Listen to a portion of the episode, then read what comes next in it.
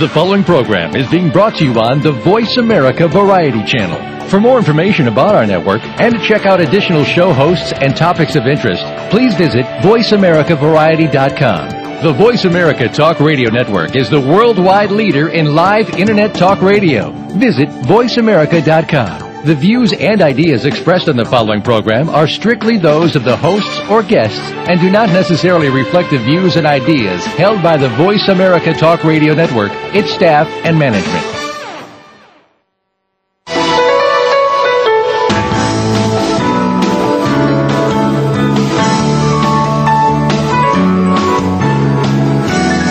To Total Career Success with Ken and Sheryl Dawson. The mission of this radio show is to enable every listener to achieve their career aspirations and advance their careers, to achieve their potential and meet their financial goals. Now, here are your hosts, Ken and Sheryl Dawson. Welcome to the show. This is Ken and Sheryl Dawson with a special guest today, Allen Clark. He's a Vietnam veteran and author of the book Wounded Soldier Healing Warrior and it's a, a personal memoir that is fascinating, and we'll look forward to talking with Allen about it today. With the many veterans returning from Iraq and Afghanistan, um, he is a, a, timely message, or has a timely message for us uh, from his memoir. And it's a very personal story of a Vietnam veteran who lost his legs on the combat field, but learned to walk and even ski again. Allen's story of struggle, perseverance, courage, and hope is one from which we can all learn and benefit. He will share some of the lessons he learned through his career in the military, private industry, and government service. Just a little bit more of his background, uh, and then we'll introduce Allen. He graduated from the U.S. Uh, Military Academy in 1963 and commissioned in the Army Corps of Engineers. Two years after graduation, he volunteered for a tour in Vietnam, where he served as a military intelligence officer. Allen sustained injuries in a mortar attack that necessitated the amputation of both legs below his knees. His military service and sacrifice were recognized with the receipt of the Silver Star for Gallantry in Action, the Purple Heart, and the Combat Infantryman's Badge. While learning to adjust to his disability and to walk on prosthetic legs, he obtained an MBA in Finance and Investments from Southern Methodist University in Dallas his private uh, sector careers, investment banking, oil and gas exploration, real estate marketing, and mortgage lending. So he has a, a very broad career um, uh, background to share with us today. He later entered public service in the state and national levels, serving, among other roles, as Assistant Secretary of Veterans Affairs. He currently helps wounded and troubled veterans overcome adversity and be all that they can be. Welcome, Allen. Well, I'm delighted to be on your program. Thank you for the invitation. You bet. And um, maybe you could start, Allen, just by sharing with us why you wrote Wounded Soldier, Healing Warrior. So well, many uh, years, uh, indeed, after uh, your experience. Well, in the early 70s, I would just go to social events and, you know, after dinner conversation, I'd tell people some anecdotes of my service in Vietnam and uh, the time in the hospital. And uh, they flattered me to the extent that Allen, you ought to write this up and and and get a get a book someday. So I just kept. I began in the '70s, and you know I'd live another chapter in my life, and you know write another chapter, and just kept kind of adding to the chapters of my life. How interesting! So you've been working on this book for a long time. Oh yeah, it's uh, it's a 35 year project at this point. Well, it's so it authentic. About two and a half um, years ago. Yeah, it's so authentic, and I really enjoyed uh, reading it and found it very captivating you know, uh, how how have you come to terms uh, with what you experienced on the battlefield and, and during your years of recovery? Well, I look at it kind of like uh, the terms. Uh, the terms have been somewhat a life term uh, with a severe disability with which I've had to deal. In, in a way, it is uh, being in a certain type of prison physically.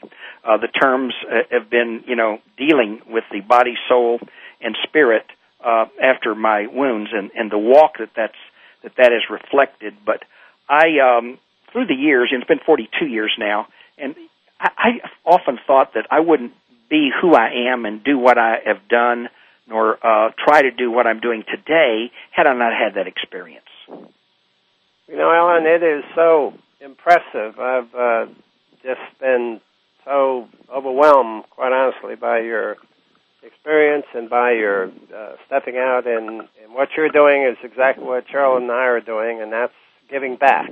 Yeah. We, our country's been so wonderful to us. Our veterans and not only veterans but active military are just exactly what this country is all about. And I just truly admire what you do.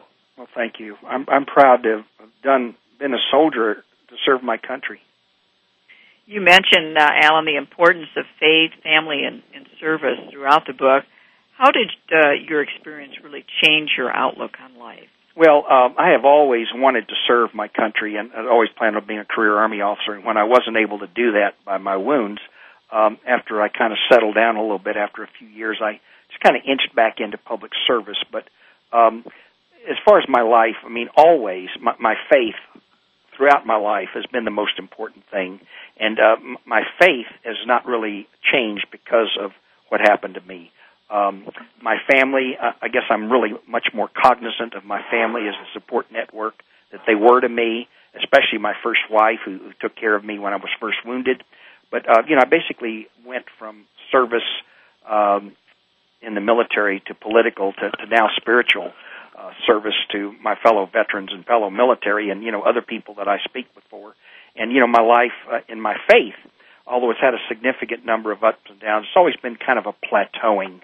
Um, I, I've just kind of you know gotten into my faith more and more, beginning in my early 30s, and it's just been kind of a plateauing of that faith that I've had to fall back on and depend upon with all the other ups and downs of my life, uh, even past the wounds. Well, I think you're right. Uh, every um, guest that we have spoken to, and certainly all the books that I've written about those who face adversity, it is that that really strengthens our our faith and uh, builds our character and helps us to be the people that we were really born to be. Well, you know, in, in life, it's not a, a question of, of having, say, faith in God and and our Lord and, and our different faiths. For me, it's my Christian faith. It's not a question of, of not having any more problems. It's a question of having an undergirding to be able to face those problems in a different way and in a better way. Absolutely. And I love too that your your book had some light moments in it. Uh, you had some very humorous stories of dealing with situations in which your artificial limbs didn't quite cooperate and perform the way you would want them to. Share some of those situations and and uh, how they were humbling to you and how you viewed them. Well, I have a, a group of classmates that uh, we began getting together about 33 years ago. So we we have a long weekend together every year, and so all the other guys play golf. Well, one year up in Chicago area, I decided I'd try to play golf. So I got up there, and I have good strength. I mean, you know, I lifted weights a lot in the hospital, and have tried to keep myself in good shape. So we're talking about early early 80s, and so I I can really hit that ball. It's not it's not very well aimed, and there's no there's no uh, real great thing to my stroke, you know. But anyway, I hit it pretty far down the fairway, and then uh, I, my leg popped off. It was before I had a, a much tighter fit on my legs and so forth that they've developed through the years, and so my leg popped off, and I fell down, and there was about four or five guys around, and my classmates, and um, they, they all tried to keep us. You know, it was kind of funny. You know, Allen's on the ground like this; he's not really hurt, but they all try to keep a straight face. And then that night, uh, they always have kind of a little uh, award for the best golfer and highest handicapper and so forth. So anyway, I got the I got the award for the for the highest handicap uh, for sure. And then um, I, I was dancing one time at uh, some deal. Uh, it was a it was a political event down in Texas, and um, I don't know. I started dancing and I lost my footing and the leg pops off again. and uh, then another time. Uh, we were at Six Flags over Georgia, and then my daughter Elizabeth, who is now 38, but you know she was late teens or whatever, middle teens. We we went up on a parachute ride, and so you have the little bar there that you hold on to, and your legs hang over. Well, I hadn't even thought about as we started up that my dead Oh, yeah. legs were flying, you know, hanging free. so I said to Elizabeth, I said, Elizabeth, I'm afraid these legs are going to pop off. And so I said, you hold me, and I'll hold the little leg. so, so she held me, and we made it okay. Um, but you know, these are just modest little things. Those are the funny things. But I tell you what, I've had a lot of sad things because I've fallen so much in my life. I mean, you know, and I've had all these different challenges and problems. I fell at the hospital four years ago and broke my femur. So, Oh, no. you know, I mean, it, I've had 20 surgeries. So I have had some funny things. But I tell you what, it is it has been a, a long, long 42 years. Well, in, in spite of that, I, I love the fact that you you tell about how you actually grew in height over the years. Oh yeah. Well, that's kind of an amazing story. I was originally five foot nine as a as a cadet and as an officer, and uh, here I am, four foot six. I'm 25 years old, seven days after my 25th birthday. I'm four foot six. So the doctor comes to my bed and he says, "How tall do you want to be?" And I said, well, "I kind of brighten up. I don't have much to much to be bright about in those first few weeks." I said, "Well, I'd like to be six two, because my dad had been six two and my mother had been about five three or so." And he said, uh, "Well, actually, you should be shorter because you walk better." I said, "Well, why did you get my hopes up, even for a short period of time?" I said, "How short?" He said, "Oh, five eight or five seven. Okay, so I said five eight. 1968, I go to five uh, eight, and in 1978, I was selected by Governor Clements to, uh, in the first Republican governor in Texas since Reconstruction, to go on his staff, high level staff position down in Austin, leave leave Dallas. So I decided I'm gonna get a new set of legs. I've been doing pretty well for ten years. I get a get new set of legs, five eleven. Then I go to work for the President George H.W. Bush administration as a political appointee at the National Veterans Affairs. And I go up there and I went to six one. I came back in 95 after that, went to work for a Veterans Hospital for nine years, and went ahead and went to six two. So I try to finish my talks by telling that story, and it has two, two, um, goals, you know, kind of final lessons for for my life, and that's number one, never give up on your goals in life, and number two, grow in all your jobs. I That's right. That's 20 right, years later. Allen. Um, Allen, so many of our listeners are um, listeners who are obviously very impressed by everything you're saying and obviously very inspired, just as we are. Share for them, if you would, uh, the military opportunities today. So many of our young men and women who are serving in Iraq and Afghanistan and other parts of the world are just truly amazing people. Uh, oftentimes they don't get to hear someone with your experience share with them the benefits of being in the service. If you would, share your experience and your recommendations for them. Well, there there are uh, a lot of advantages, I, I think, to uh, being in the military. I mean, uh, people go into the military today for a variety of reasons, but they all come out typically, un- unless they they have severe post traumatic stress disorder or serious wound, admittedly, which has happened to you know tens of thousands, obviously, even in this war. Um, with certain things that happen to them, uh, the opportunities are give you an opportunity to grow and and, and di- be disciplined in stressful situations, war and peace, training, and uh, in Iraq or Afghanistan. Number one. Number two, they teach you the value of teamwork by all means. And even if you're just a member of a squad, you start to learn about leadership because you, you, you get lessons in good and bad leadership. The fact is, if you want to look past the things it does for you as a person and, look past uh, serving your country and doing something worthwhile in the world that's important today and, and with the, the, the challenges that we have abroad, um, there are certain specific benefits that, that accrue to you if you go into the military. Uh, I am just overwhelmed with the with the opportunities for education, as an example. Uh, you know, all the veteran benefits that you're allowed to have, which I'm very well aware of. Uh, just just right down the line that, that people don't really have any grasp of when they go in. But the combination of all three of those things are really amazing. Well, and the other Allen, thing when we I get back really- from break, we'll talk a little bit more about specifically about your career. Okay. Don't go away. We'll go be right back. Okay.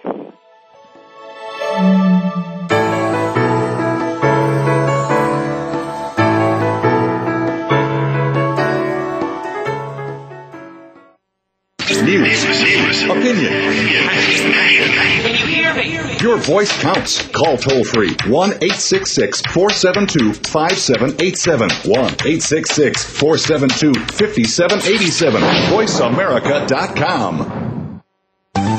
Earn a better job for better pay and achieve a better life with Job Search, the total system, now in its third edition, and through a host of valuable online resources at www.tcsworldwide.com. Thousands have successfully used these proven techniques to make their dream job or career a reality. One total system user shared, This is without reservation the best advice on job search available. I used it over my career and each time got a better position for substantially increased pay. Go to www.tcsworldwide.com and advance your career today. While you're on the site, please check out TCS University, which will bring you advanced resources like sample resumes, career assessment, total career success tracks, links to coaching services, and much more. Read Get Off the Treadmill, the Total Career Success blog from Ken and Sheryl Dawson. And check out our online store for products relating to the book and total career success. Visit the website today at www.tcsworldwide.com. Total career success. Better job, better pay, better life. Oh, hi, Jessica. Hi, Mrs. Johnson. Is Megan there? Sure. Follow me. The kids are in the kitchen making sandwiches. Hey, Julie. Hi, Megan. Hey, Megan. Yeah? You're a total freak. God, you're ugly. And dumb. Oh, and your makeup makes you look like a tramp. Tommy Morris told me you guys made out. Everybody knows. The whole school knows. He said your breath smelled like garbage, and he almost puked. He says you're the most desperate girl he knows. And that dress is totally hideous. You look like a big fat clown. Disgusting. Oh, and by the way, nice zit. If you wouldn't say it in person, why say it online? Delete cyberbullying. Don't write it, don't forward it. For more information, visit ncpc.org. A message from the U.S. Department of Justice, Crime Prevention Coalition of America, National Crime Prevention Council, and the Ad Council. Income Property Investment Talk with Peter Mosca and Dean Isa provides homeowners and investors eager to invest well in real estate the knowledge, resources, and tools necessary to generate significant wealth. Our focus will be the paradigm. Live where you want. Invest where it makes the most sense. Listen live to the brightest minds in real estate investment every Wednesday morning at 8 a.m. Pacific on the Voice America Business Channel. That's Income Property Investment Talk with Peter Mosca and Dean Isa, where America learns to invest.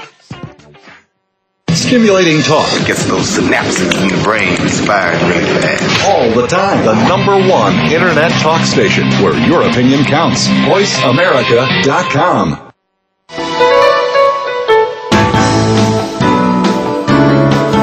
You are listening to Total Career Success with Ken and Sheryl Dawson. Do you have a question or comment for the hosts about today's show? Please call toll free at 1 866 472 5788. That's 1 866 472 5788. Or send an email to tcsonair at tcsworldwide.com. Now, back to the program.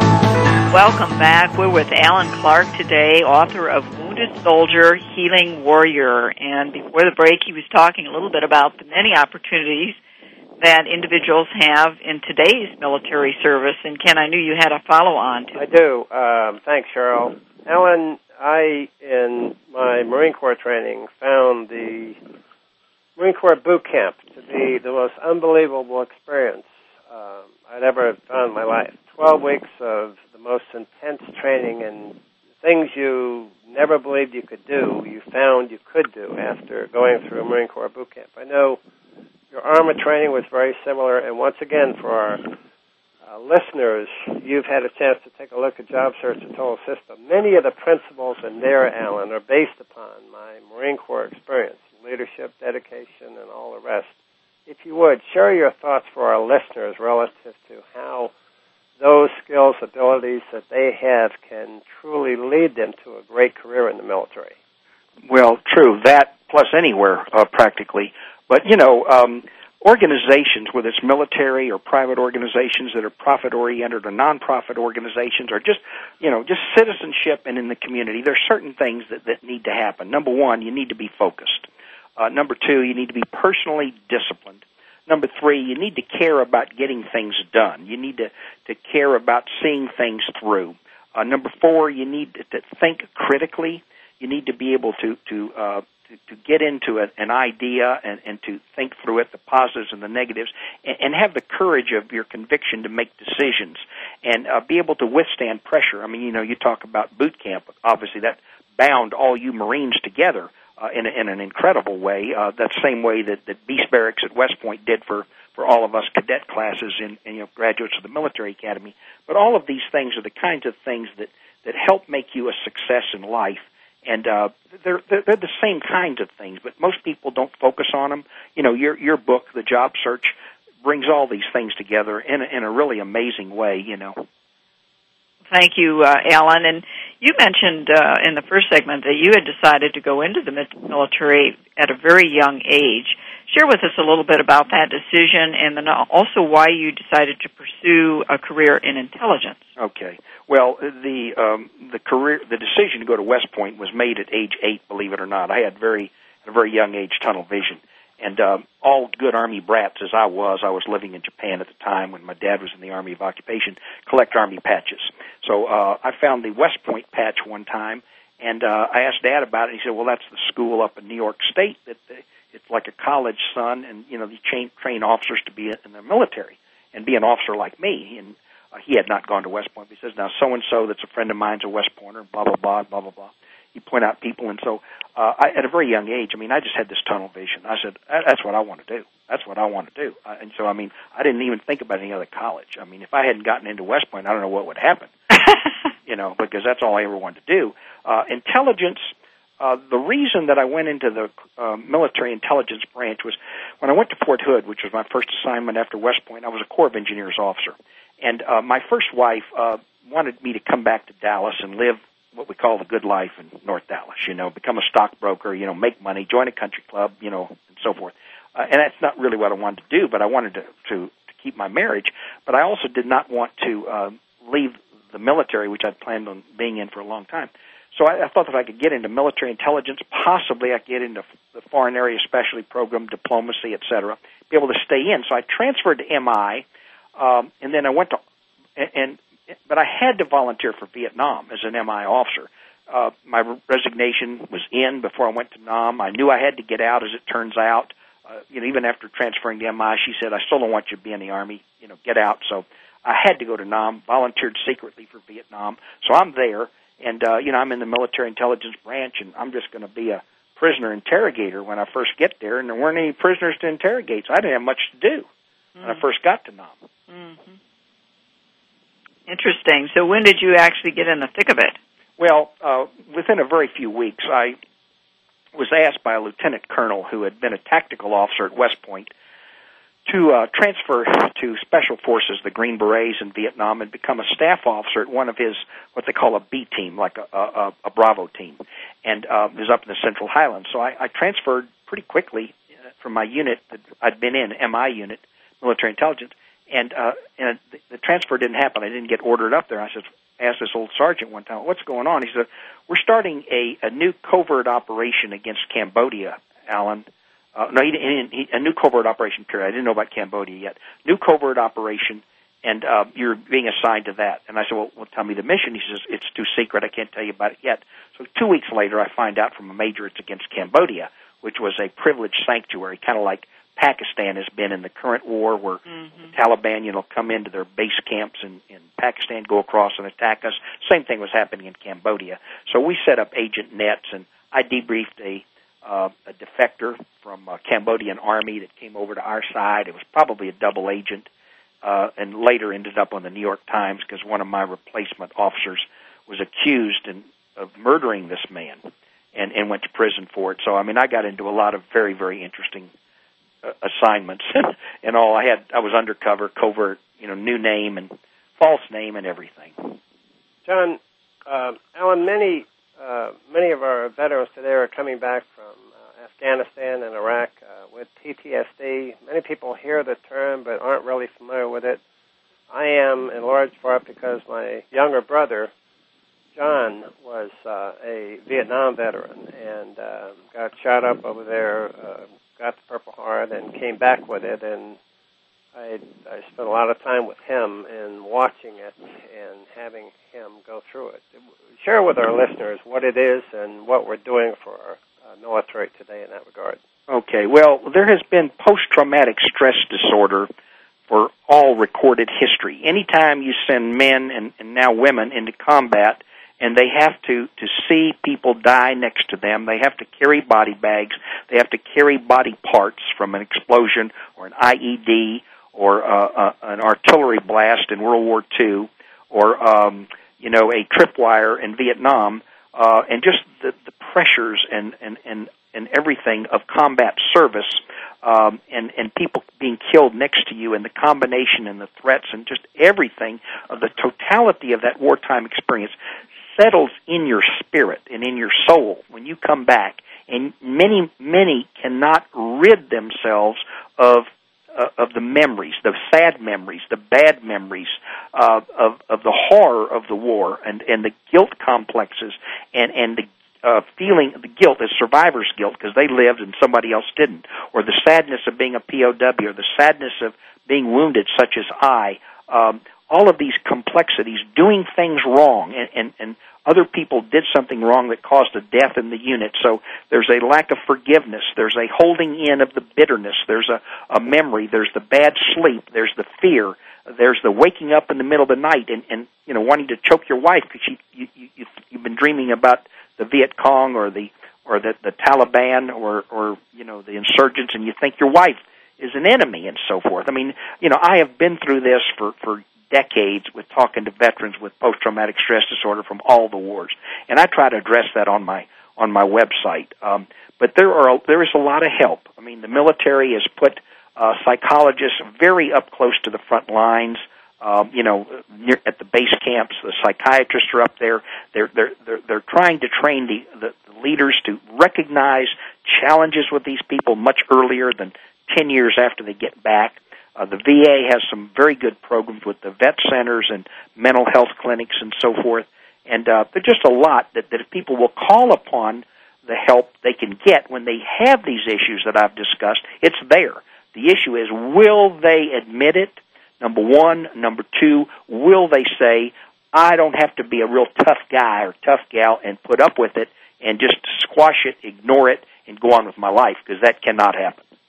Well, it's really tough to uh, to get on with your life and to succeed in life when you have carrying a burden like that. So we admire the work that you're doing to to help our veterans who are suffering from from this condition. I want to go back just for a moment, Allen, to your point about uh, uh, the uh, intelligence role that you played in the war, and you, I found your book to be very re- revealing about that in particular, the use of locals for, for intelligence and the moral dilemmas that, that can result.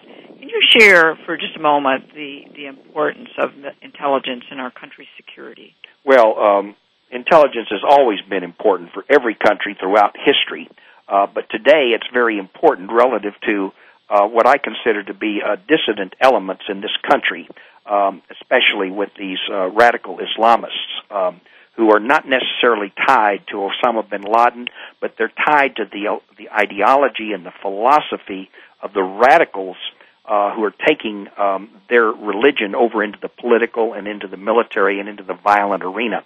Uh, we have we know that in the last uh, two or three or four years, we have the FBI has discovered certain cell groups that were ready to uh, make attacks in our country or, uh, or attack bases or attack airplanes or attack synagogues, attack uh, different places in the country. And it has only been through intelligence operations that those cell groups have been found out. It's not like you know they advertise what they're going to do. So you have to have what you call HUMINT, which is human intelligence to discover what they're doing, and also in the different villages in uh, in Afghanistan and Iraq. Uh, on the ground intelligence is critical relative to having people that will come to you that believe that it is wrong what the Taliban and the insurgents are doing over there and doing the blowing up and setting the IEDs, IEDs to tell people this is what's happening. Yes. There's going to be an attack. Well, when we come back from break, Allen, we're going to tell a little bit more about the lessons you learned throughout your career. Okay. Stay tuned, everyone.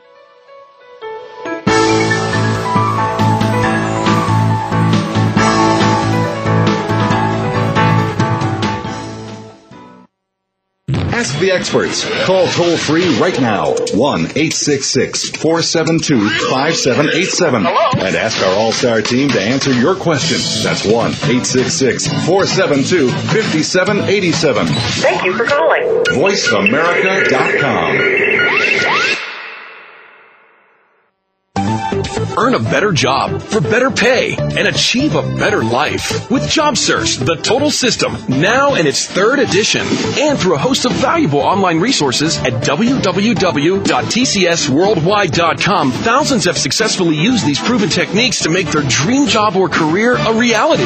One total system user shared, This is without reservation the best advice on job search available. I used it over my career and each time got a better position for substantially increased pay. Go to www.tcsworldwide.com and advance your career today. While you're on the site, please check out TCS University, which will bring you advanced resources like sample resumes, career assessment, total career success tracks, links to coaching services, and much more. Read Get Off the Treadmill, the Total Career Success blog from Ken and Sheryl Dawson. And check out our online store for products relating to the book and total career success. Visit the website today at www.tcsworldwide.com. Total career success. Better job, better pay, better life.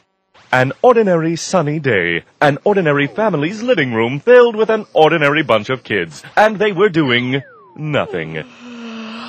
They were couch slouching. They were rug imitating. And lazy minute after lazy minute was passing them by when suddenly. Huh? Hey guys, that's a personal foul. Inactive activity on a sunny day. Coming to the rescue was NFL running back Reggie Bush. Players don't get lazy penalties. Let's play. Those kids, they listened to Reggie. They got up and play they did. There was fun and running. There were smiles and jumping. And laziness was crushed. Hey kids, don't get a lazy penalty. Kids, listen to Reggie and avoid lazy penalties. Be a player. Get up and play for an hour a day. Go online to check out smallstep.gov for fun playtime ideas. So you can be a player too. Brought to you by the U.S. Department of Health and Human Services and the Ad Council. Be a player. Do you want to know what's really going on these days? Well, Capital Thinking takes you inside the worlds of policy, politics, law, and business. What happens in Washington, on Wall Street, and in our nation's legal system impacts your business every day. We're taking you on a behind the scenes tour of all of it. Each week, we bring you unfiltered conversation with a variety of influential policymakers, lawyers, and business leaders. I'm Kevin O'Neill, and I'm your host as Capital Thinking tours the halls of power. Join me for Capital Thinking on the Voice America Business Network each Thursday at noon Eastern and 9 a.m. Pacific Time. Streaming live. The leader in Internet talk radio. VoiceAmerica.com.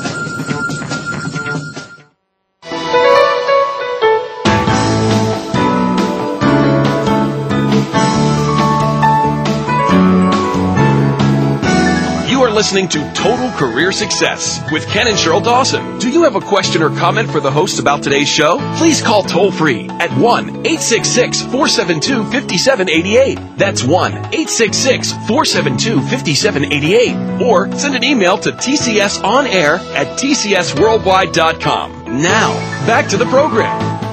Welcome back. This is Ken and Sheryl Dawson. We're talking with Allen Clark, author of Wounded Soldier, Healing Warrior.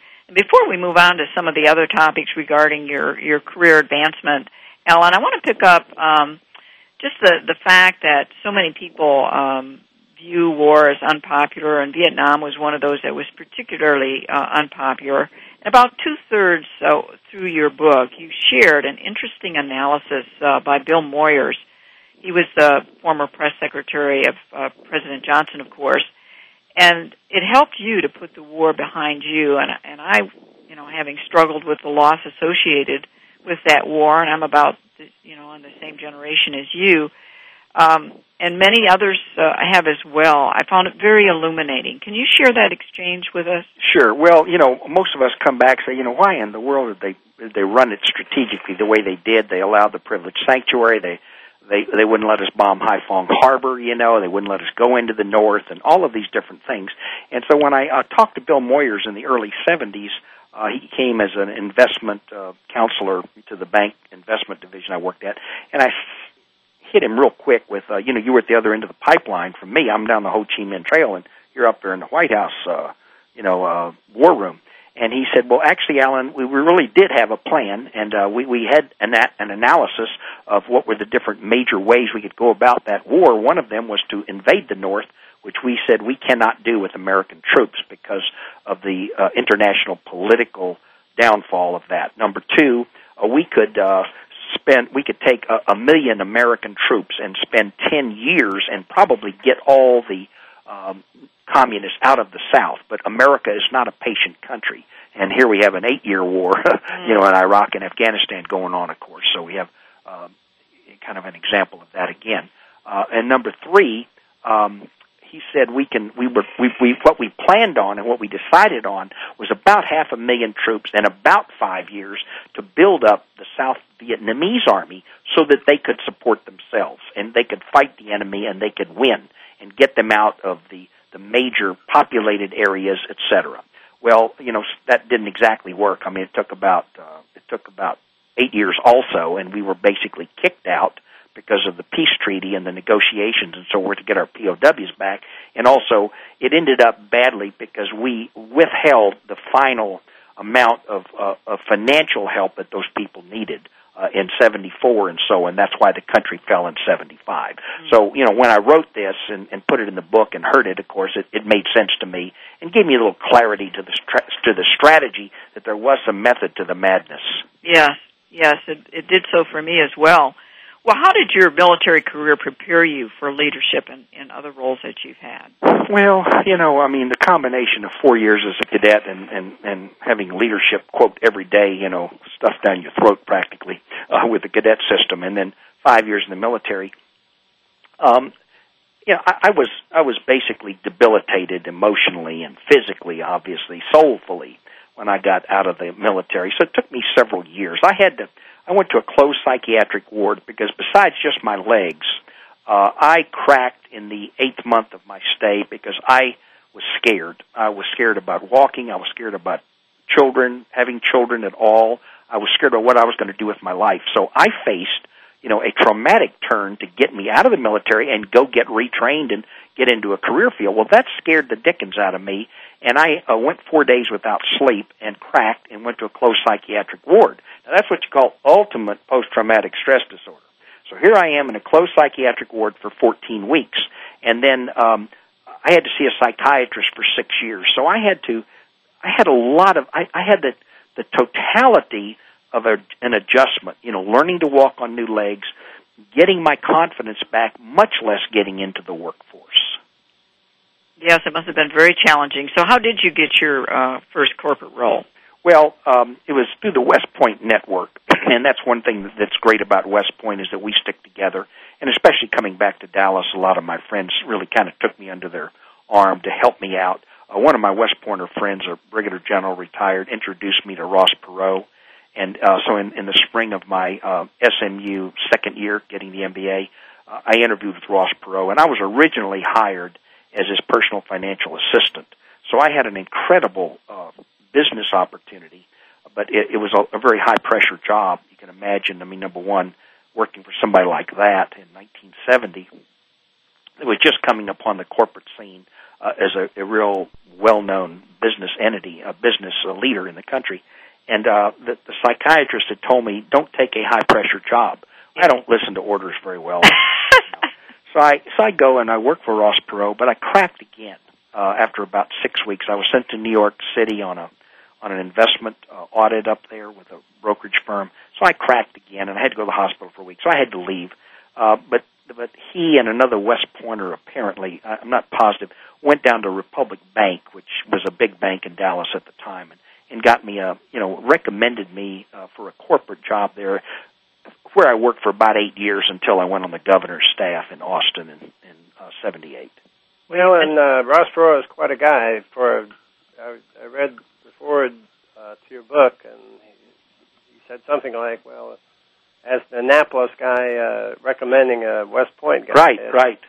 But uh, tell, share a little bit of uh, Ross Perot's background. He was really a well, he was an outstanding businessman. Uh, he, he apparently made his quota with IBM sales uh, in the first two weeks of the year, and um, he, he was really just a super salesman. And so he started his own company with a concept where he would take care of the data processing and systems engineering for a corporation. That was his business concept.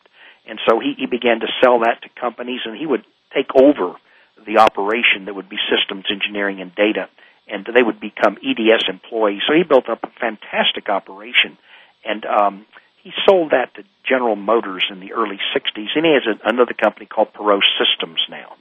He's, he's chairman emeritus. He's still very much involved in veteran activities, military activities, and is a supporter of us. One of the stories that really impressed me so much was one of his own employees was what kidnapped, yeah. and he sent in a team to yeah, get him out of with our- share that get him out of downtown uh, uh, Tehran That's right. after Wow. Khomeini took over in '79. Well, you mentioned the importance of networking and getting your your first role, and of course, Job Search a Total System uh, has a whole chapter on networking and, and job leads and so forth. And one of the things that we have found that even when you have a, a strong network and a, s- uh, to tap, such such as those coming out of the military with their associations and so forth, you still have to know what direction to go in, where your skills and capabilities will fit, uh, how to present yourself, and so forth. And uh, the total system really has helped um, many veter- veterans to get their um, direction kind of compass set. And we also have an online resource for vets where they can um, get some additional help, and that's a, a free site that we have at betterjobbetterlife.com. Well, that's just wonderful. I mean, you know, going through your book and, and knowing the, the commitment that the two of you uh, have to our returning uh, military and our veterans is just fantastic. You know, I mean, at, at any stage of the of the uh, time when they come out after three years, they come out after retirement, whatever the case may be. And I understand all work with corporations and so forth, and to have this kind of a checklist and to have this guideline. Uh, but the big thing, uh, not only you know with the kind of checklist and audit and guideline and so forth, is just to to have to, to direct yourself to something that is a passion for you that you really care about. I mean, not just a job, but but something in a career field or in a, in a service area or whatever the case may be that you can use your military experiences. Hopefully, and there's a lot that are trained in very high tech nowadays, but to really have a passion for what you do and to to want to do what you do. And you know, I worked at the Veterans Hospital for nine years, and it was just absolutely incredible uh, uh, to my retirement four years ago. But to to get into something where you can get your heart and soul into it, and to find out what that is, and you know, your job search and and, and so forth is a is a way to channel yourself into the right area so that you're satisfied. But one of the things that's so critical is that uh, either active military or veterans uh, learn how to enter into the civilian workforce. Oftentimes, the military is very different than how civilians are conducting their business, and helping them with that transition is absolutely critical, and that's exactly what we do. Sure. You mentioned too, Allen, that uh, at one point you decided to go the direction of politics. Can you share a little bit about that career? Yeah. Well, originally it was just uh, it was just volunteering for political campaigns and so forth in Dallas. So for the first eight years after I went to work for that Republic Bank, uh, and I was I love the military and I love doing something for my country. I love serving people, you know, the entire country, the cause of freedom. So when I got back to civilian life, I, I had to get it. I couldn't just do a job and come home every night, unfortunately, for my family. Okay, you got to. It's a trade-off all the time. But I, I got involved in politics, and then eventually uh, I volunteered for Governor Clements's run for governor in '78, and then, you know, out of the clear blue, uh, I'm recommended to be a special assistant for administration. So I mean, it became a a, a, a job then. I mean, but but a passion of my life uh, to do what I did uh, for two and a half years with Governor Clements, which led un, to an uh, unfortunate abortive um, uh, opportunity that didn't work out in Washington with President Reagan, but then worked out again in the late um, 80s to have four years of, as a, a senior political appointee at Department of Veterans Affairs. And uh, so that that was, uh, and I've run for office twice. I ran for governor, uh, uh, treasurer of Texas, against who became eventual governor, Ann Richards, and lost.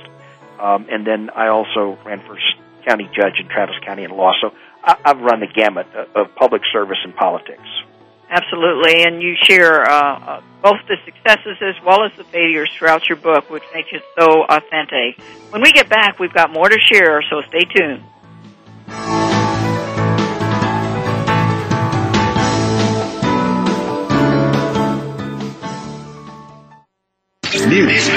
Opinion, Can you hear me? Your voice counts. Call toll free 1 866 472 5787. 1 866 472 5787. VoiceAmerica.com.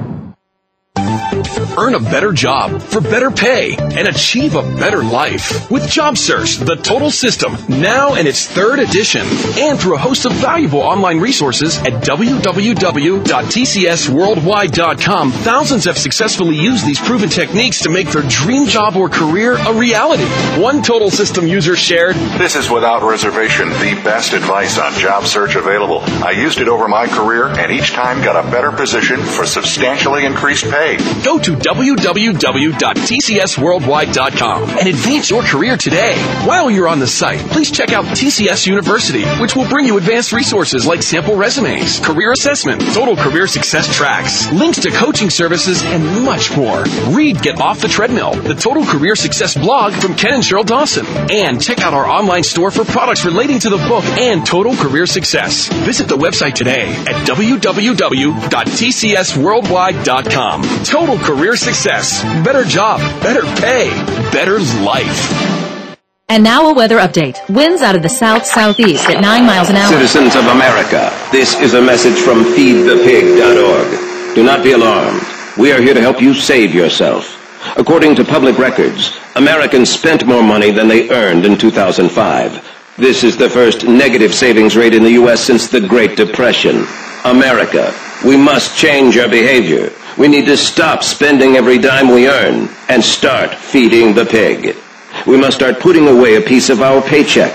On the 1st and the 15th, we must pay ourselves before we pay anyone or anything. We must make a budget. And yes, even consider cutting up a credit card. And we must tell a friend to do the same. America, to start moving in the right direction, we must start a movement. Join us at feedthepig.org. Find the benefits of saving for every stage of life. Log on to feedthepig.org today. Time for more traffic updates. Brought to you by the American Institute of Certified Public Accountants and the Ad Council. Self leadership is more important than corporate leadership. In the hustle and bustle world we live in, we need to be reminded that in all failures and successes, we are the common denominators. Each week, let Daniel Gutierrez help bring you the tools you need to manage self leadership, resulting in self success. Make your mark in your industry. Make sure you listen to Right Here, Right Now, every Thursday at 11 a.m. Pacific Time, 2 p.m. Eastern Time on the Voice America Business Channel.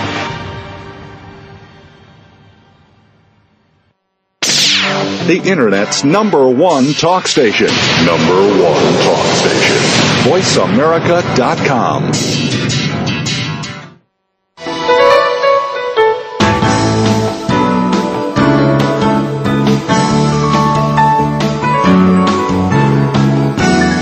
listening to Total Career Success with Ken and Sheryl Dawson. Do you have a question or comment for the hosts about today's show? Please call toll free at 1 866 472 5788. That's 1 866 472 5788. Or send an email to tcsonair at tcsworldwide.com. Now, back to the program.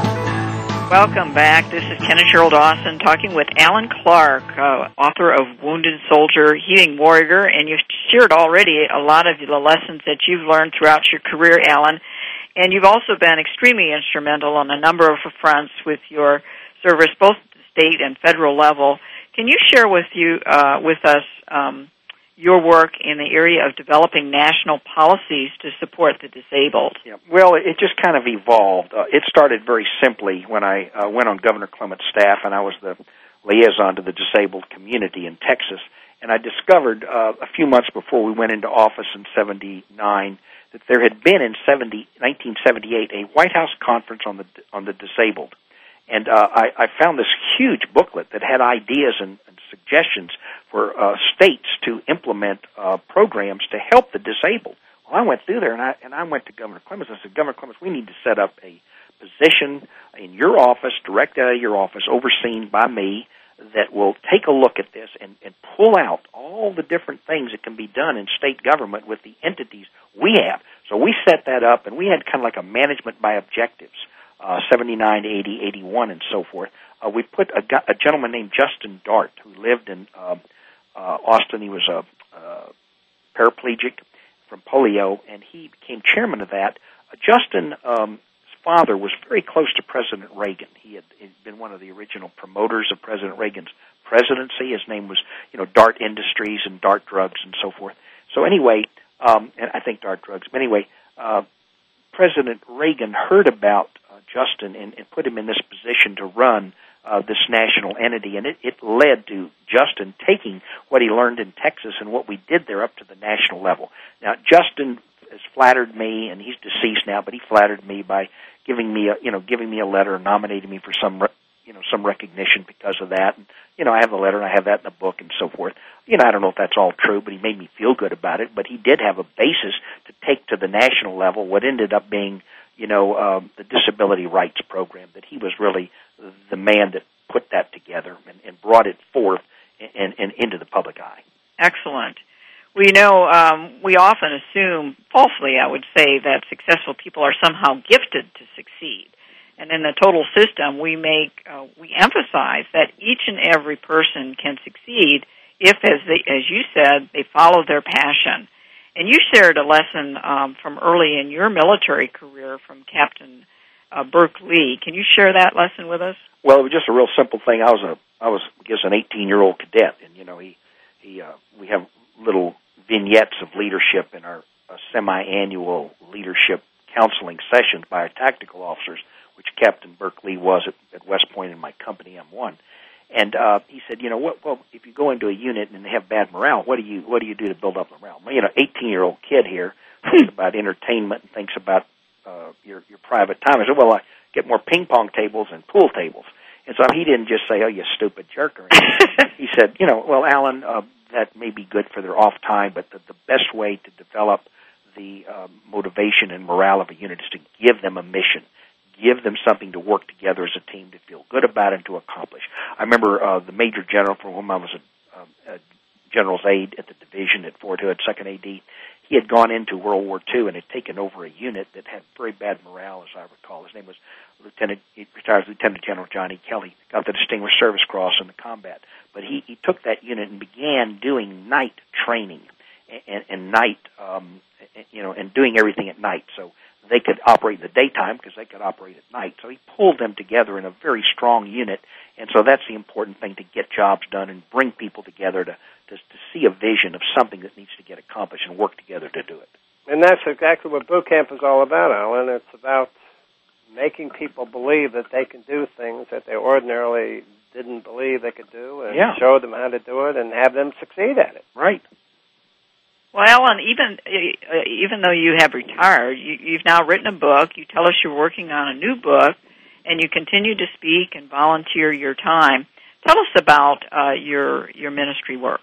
Well, combat faith um, is, is one of the legs of a tripod, I would call it. Number one, my book uh, has in it, uh, in the addendum, what I call Battle Plan for Victory. It is a 12 step program to help people with their faith. And so, I mean, it's not just for veterans or military that have PTSD or just have challenges in life, it's just a good guideline. So that's number one. Number two, I, I, I do book signings and I go out and give talks uh, what I call my war story. I have a PowerPoint, and so I talk about my life, the lessons of my life, and so forth. And then number three, the, the most critical thing, and I think most valuable thing for others out there, is www.combatfaith.com. And, and that is my website where I've done extensive work over several years to, to derive anecdotes that have bothered veterans and military people that have been in combat. And I have got a Christ based, faith based approach specifically to address their different issues and to, to, to guide them in, in a faith based way to address these different issues. I have, you know, um, uh, different ideas. I have a six page, seven page program there called Battle Plan for Victory. It's kind of my faith walk story, things I've learned. I've got a checklist for, for daily prayer. There's just an awful lot on there. And then on my book website, my book is of course part of my ministry, but people can buy my book at www.woundedsoldierhealingwarrior.com and I can send them an autographed copy. So there's an address there that they can use. But my combat faith is my passion. Linda and I, my my wife, uh, she does Women of the Bible programs, and her website's voices.name. Um, she and I are going together. We went to Fort Benning to the Warrior Transition Battalion to visit a few weeks ago. We're going to Fort Stewart, Georgia. We're both doing ministry to the people there on the post and to the Warrior Transition Battalion, which are which is what's set up for the people that have PTSD or wounds and are getting ready to go back to the military after healing or going into civilian life. Excellent. Well, just quickly here, because we only have about a minute and a half left. At the end of uh, Wounded Soldier uh, Healing Warrior, you tell a very poignant story of meeting uh, the Green Beret combat uh, combat medic who actually saved your life. Oh, right. Share just that quickly. Yeah, well, Jimmy Hill, I'd come across uh, once in the 80s and then once in the early 90s in Florida, and I wanted to uh, get some more ideas from him and thoughts and background on history for my book. I couldn't find him because he'd retired from law enforcement and they wouldn't give me his address.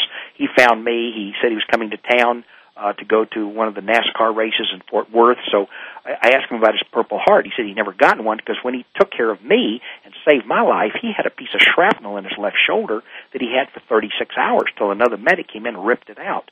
And but he went under fire to get plasma and morphine for me to save Wow. my life. So we had a surprise Purple Heart presentation, and two Medal of Honor recipients gave that to him in 2005 at my hospital. Excellent. Wow, that is just a great story. And just uh, in close here, is there any final message that you would like to sh- to uh, encourage our listeners with who might be facing challenges, whether it's from uh, military service or otherwise? Well, I think people need to do three things. They need to analyze unhealed hurts, unmet needs, and unresolved issues in their life, bring that in prayer, address those issues, pray through them, but never, never, never give up. Well, thank you so much for being with us today, Allen. Next week we'll have a great show for you with Audrey Daniels bringing out the best in people. So be sure to join us next week. Allen, thank you so much.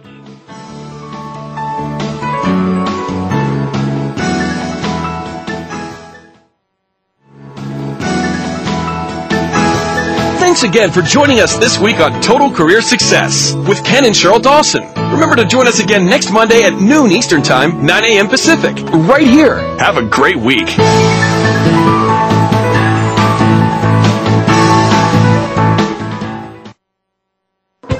Thanks again for listening to the preceding program brought to you on the Voice America Variety Channel. For more information about our network and to check out additional show hosts and topics of interest, please visit VoiceAmericaVariety.com. The Voice America Talk Radio Network is the worldwide leader in live Internet talk radio. Visit VoiceAmerica.com. The views and ideas expressed on the preceding program are strictly those of the hosts or guests and do not necessarily reflect the views and ideas held by Voice America Talk Radio Network, its staff, and management.